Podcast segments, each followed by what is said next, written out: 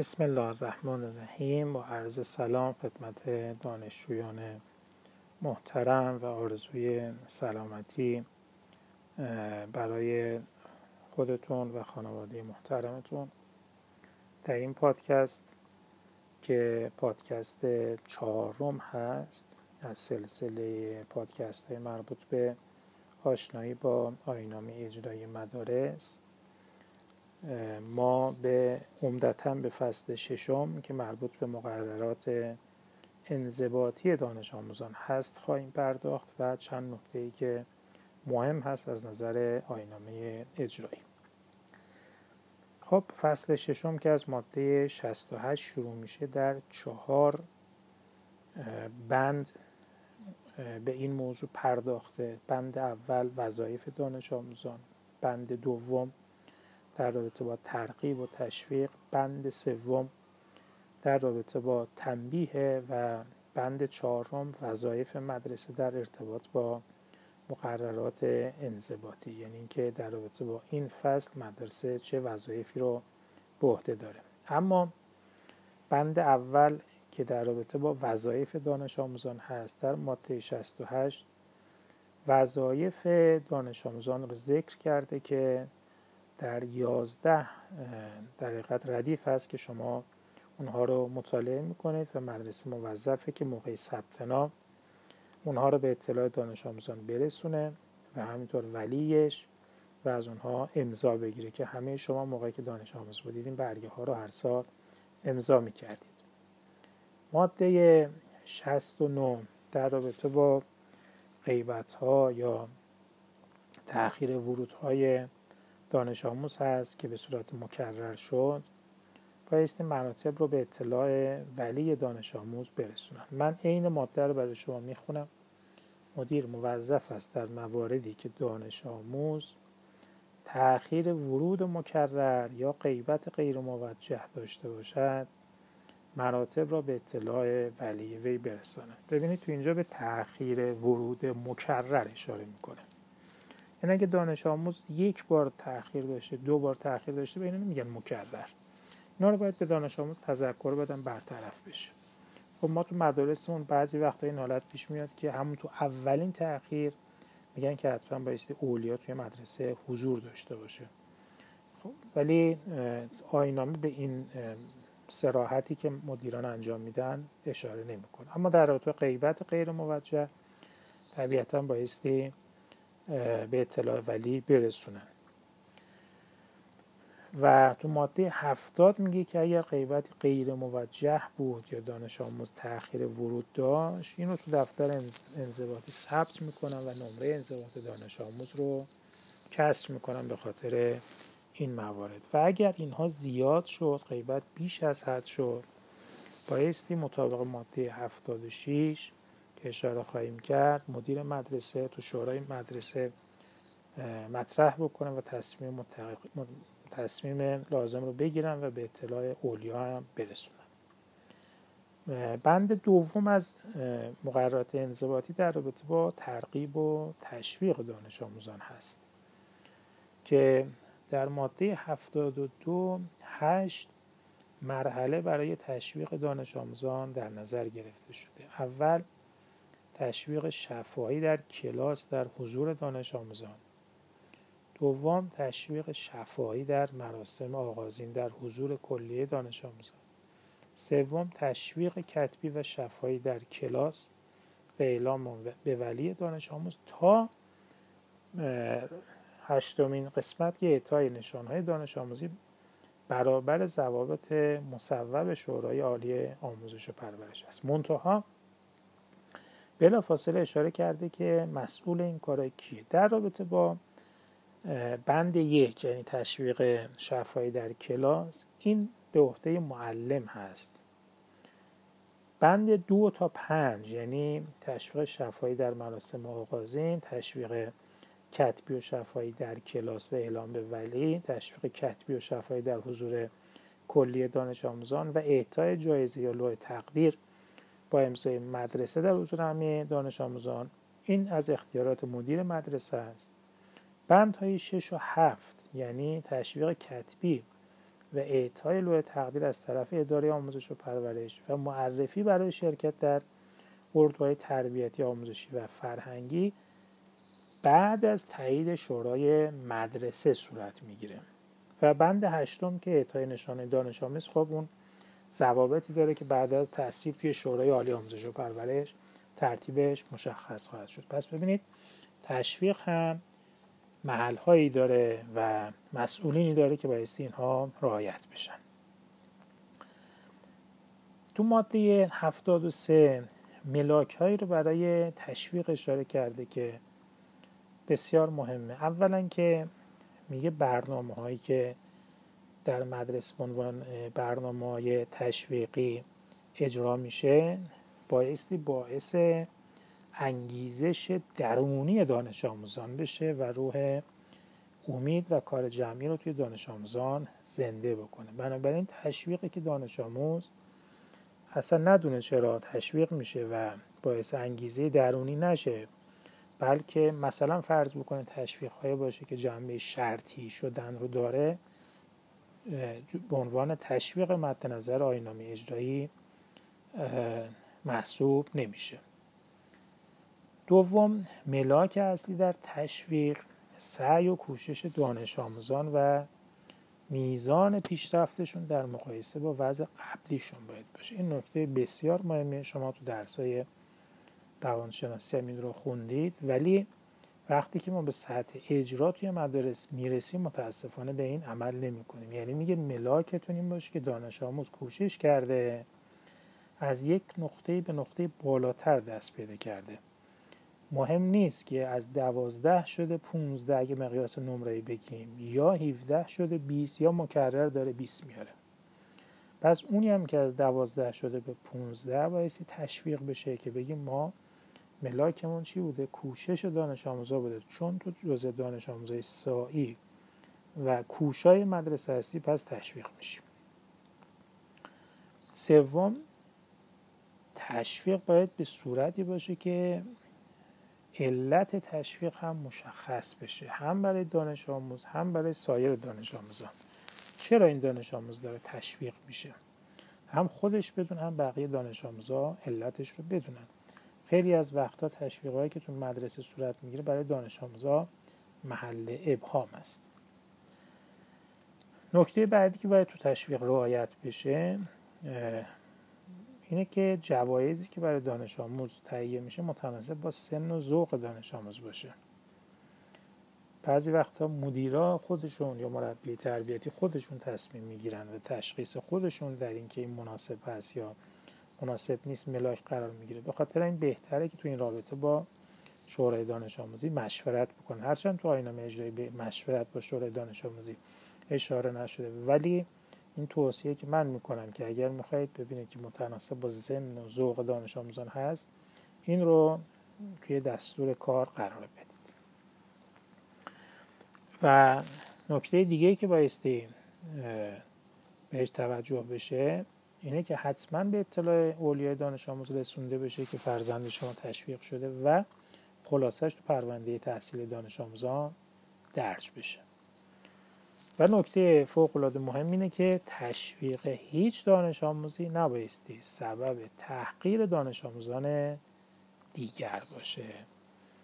یعنی ما یک رو تشویق بکنیم که یک دانش آموز دیگر رو مورد در حقیقت غضب قرار بدیم و بهش بگیم که ببین باید اینطوری باشه. اینجوری نباید بگیم اون تحقیر نشه. و اینکه تو اعمال تشویق ها ما نبایستی تبعیض و استثنایی بین دانش آموزا قائل بشیم. ببینید این نکته مهم یه مقداری بحثش عمیقتره. من یکی دو دقیقه توضیح میدم و بعد به شما یه مقاله ای رو معرفی می‌کنم. یه یادداشت رو که مطالعه بکنید.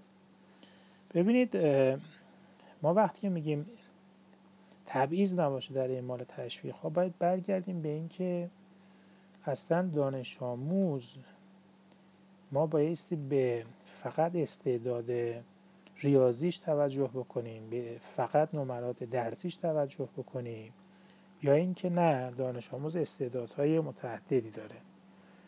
ما اگر قبول بکنیم که مدیر مدرسه بایستی تئوری در اداره مدرسه داشته باشه و بپذیریم مباحث دانشمندایی مثل گاردنر رو که بحث استعدادهای نهگانه یا دهگانه رو مطرح می‌کنه پس می‌تونیم بگیم که دانش آموزها از نظر استعدادها با هم مساوی نیستند.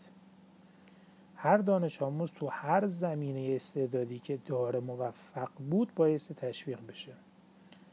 اگر یه دانش آموز استعداد تربیت بدنی داره استعداد زیستی داره و میره در مسابقات دو میدانی استانشون نفر اول میشه با کسی که رتبه کنکور مثلا فرض بکنید تو منطقه خودش رتبه 100 میاره ما نبایستی در تشویقشون تبعیض قائل بشیم. ولی خود شما می‌تونید الان دوران تحصیلتون رو به ذهن بیارید که اون کسی که در کنکور مثلا رتبه 200 می آورد به چه جایزه می‌دادن؟ و کسی اگر در مسابقات کشوری ورزش مثلا می‌رفت نفر اول تا سوم می‌شد به اون چه چیزی هدیه می‌دادن و چقدر برای مدرسه مهم بود. منظور از تبعیض و استثناء به صورت عمیق و مفهومی این هست. یعنی اینکه ما هر استعدادهای دانش آموزان رو بشناسیم. هر دانش آموزی که متناسب با استعداد خودش سخت کوش هست تلاشگر هست و پیشرفت می‌کنه تو اون کار و شایستگی خاصی در اون رو بایستی تشویق بخش بعدی تنبیه.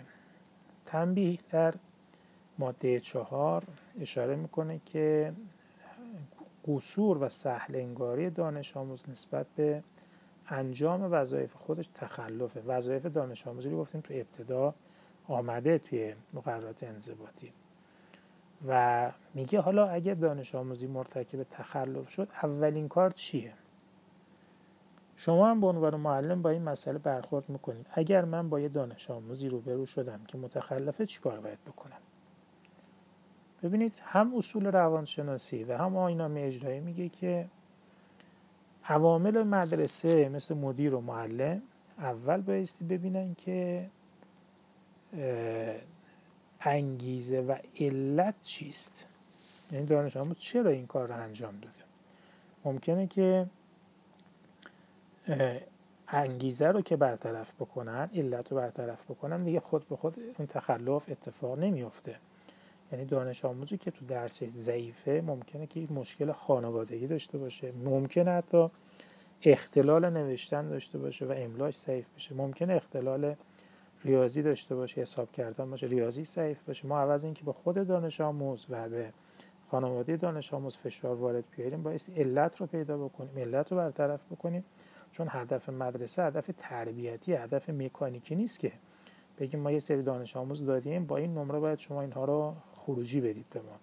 ما این دانش آموزا رو میدیم که مدرسه تربیت بکنه. خدمتتون عرض بکنم که در موارد بعدی تو ماده 76 اشاره می‌کنه به اینکه حالا اگر دانش آموزی بود که هرچی مدرسه راهنماییش کرد علتیابیش کرد ولی درش موثر نیفتاد اون موقع بایستی به شش روش تنبیه بشه. که اینا سلسله مراتب داره. تو تشویق دیدید ما چجوری سلسله مراتب داشتیم؟ تو تنبیه هم همینطور هست. که من اشاره می‌کنم ما دو تا تنبیه داریم که دو رتبه از تنبیه داریم بر عهده معلمه. یکی تذکر و اختار شفایی به طور خصوصیه و مورد دوم تذکر و اختار شفایی در حضور دانش آموزان کلاس مربوطه است. این از وظایف معلم یعنی معلم می‌تونه تنبیه رو اعمال بکنه. یه نوع تنبیه هست که مدیر می‌تونه اعمال بکنه و اونم تغییر کلاسه. در صورت وجود کلاس های متعدد در یه پای با اطلاع ولی دانش آموز. دانش آموز کلاس سوم ابتدایی هست. ما دو تا ست کلاس داریم.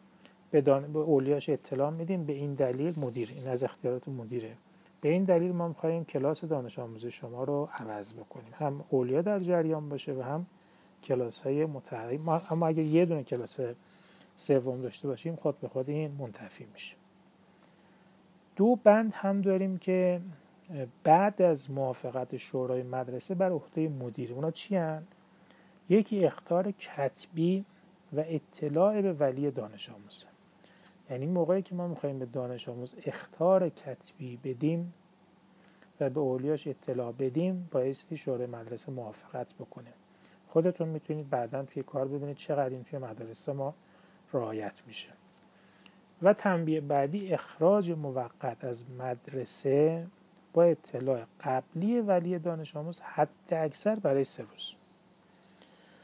یعنی تنبیه خیلی بالایی تو سطح مدرسه که اگر شورای مدرسه موافقت کرد دانش آموز رو قبلش به اولیا اطلاع میدیم. حد اکثر برای سه روز می‌تونیم دانش آموز رو اخراج بکنیم. منتها بایستی مصوبه مکتوب شورای مدرسه وجود داشته باشه. یه تنبیه دیگه هم داریم. انتقال به مدرسه دیگره. نمیگیم اخراج میگیم انتقال به مدرسه دیگر چون مثلا تنبیه نداریم که دانش آموز فعلا محروم از تحصیل بکنیم. در موارد خاص که تو آینه اجرایی نیومده و ربطی نداره. اگر قرار است دانش آموز از این مدرسه بره مدرسه دیگه بعد از اینکه شورای مدرسه تایید کرد باید نامه بزنن به اداره آموزش و پرورش معمولا به قسمت کارشناسی مشاوره. بعد از تایید کارشناسی مشاوره و اداره آموزش پرورش خود اونا هماهنگی می‌کنن و دانش آموز منتقل میشه به مدرسه دیگری. نکته ای که تو ماده 77 وجود داره شما به عنوان معلم فوق العاده بهش بایستی دقت بکنید اینه که سه نوع عمل رو آینامه اجرایی خلاف می‌دونه. یکی اهانت به دانش آموز. دوم تنبیه بدنی.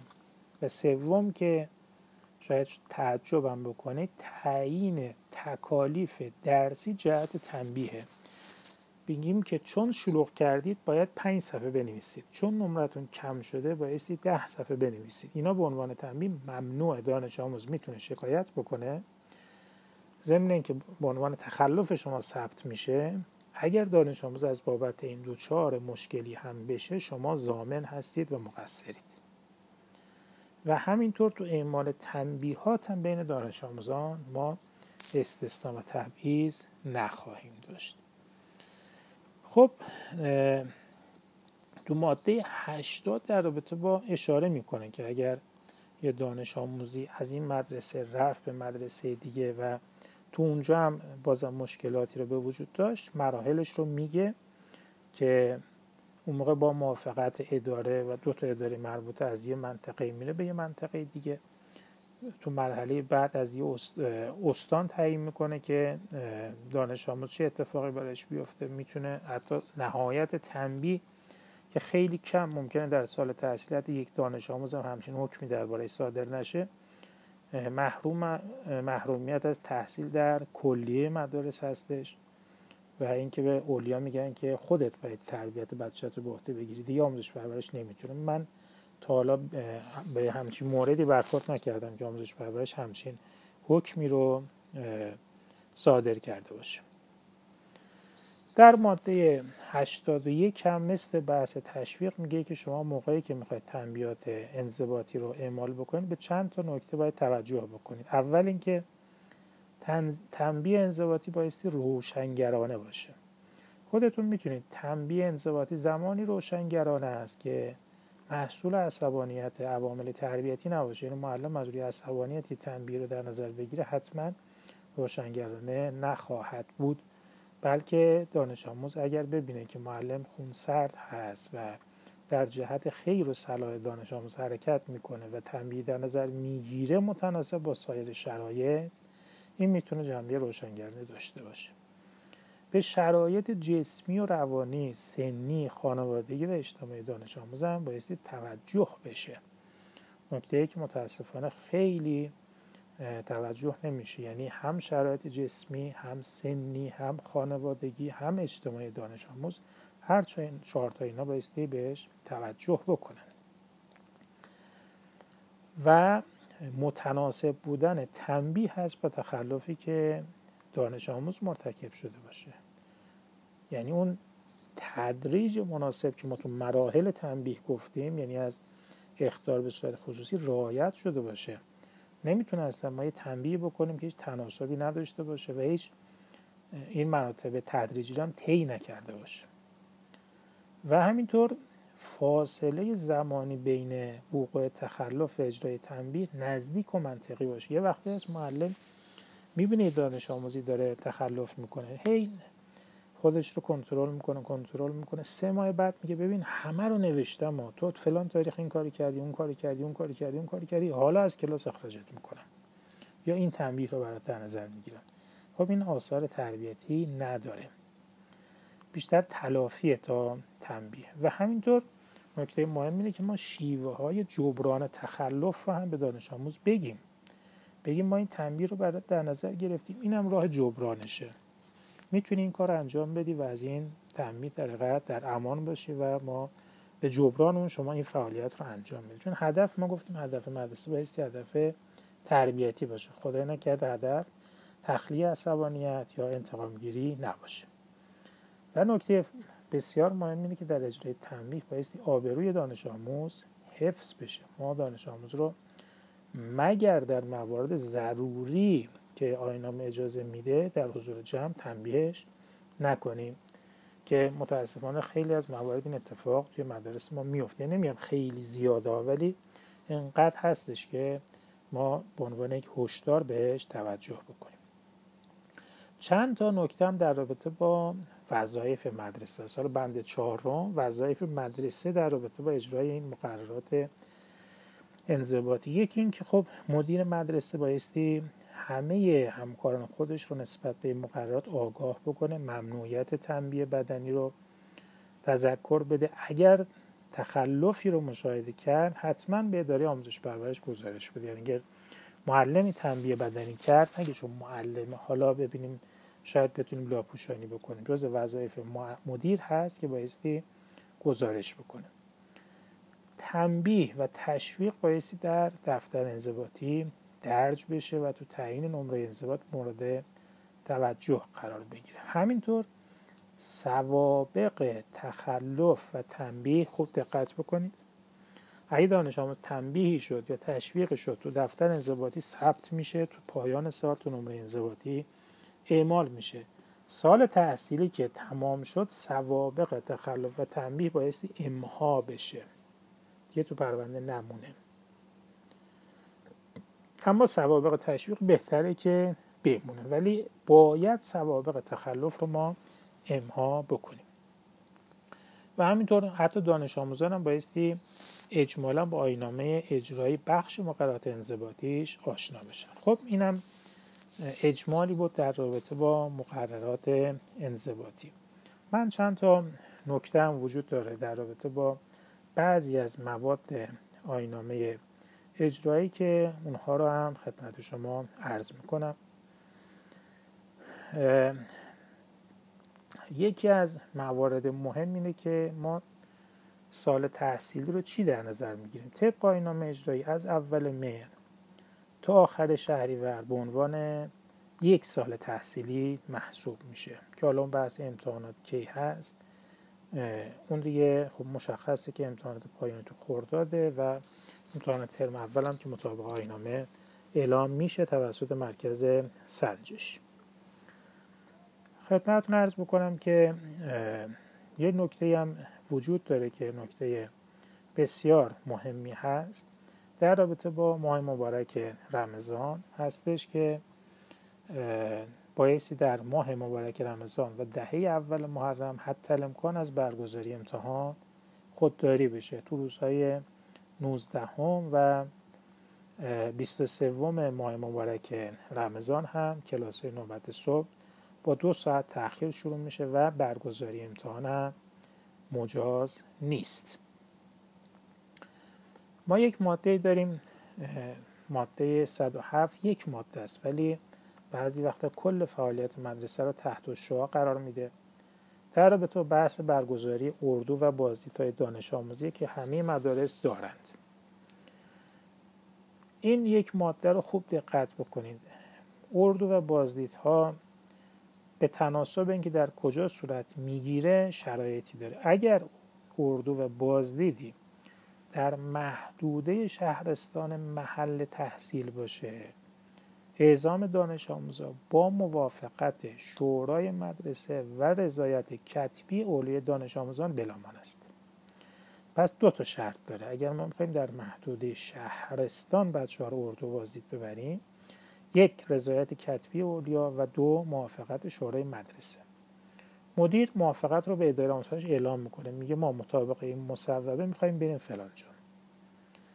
یه وقتی هستش که از شهر محدوده شهرستان محل تحصیل بچه ها می‌خوان خارج بشن برن یه استان دیگه برن یه شهر دیگه. اینجا سه تا شرط داره. یک موافقت شورای مدرسه. دو اخذ رضایت کتبی از اولیا. و سه موافقت اداره آموزش و پرورش محل. پس ببینید اگر در داخل شهرستان باشه دو تا شرط موافقت شورای مدرسه و موافقت کتبی رضایت کتبی اولیا ملاک هست اما اگر از خارج از شهرستان باشه به این دو تا شرط شرط موافقت اداره منطقه هم ضرورت پیدا می‌کنه. منتها همین بازدیدها تو ایام امتحانات و از یک هفته قبل از اون ممنوع هست. خب من تلاش کردم که تو این پادکست ها نکات مهم مربوط به آینامه اجرایی مدارس رو خدمت شما عرض بکنم. شما حتما فایل پی دی اف آینامه اجرایی مدارس رو مطالعه بکنید. اینا نکاتی بود که شما به عنوان معلمان مدارس بیشتر باش درگیر خواهید بود. امیدوارم که در سلامت کامل باشید مراقبت بکنید. تو این شرایط که ما قرار داریم پروتکل های بهداشتی رو مثل رعایت فاصله اجتماعی فاصله رعایت فاصله گذاری اجتماعی زدن ماسک و شستن مکرر دستا براتون آرزوی موفقیت می‌کنم. خدا نگهدارتون.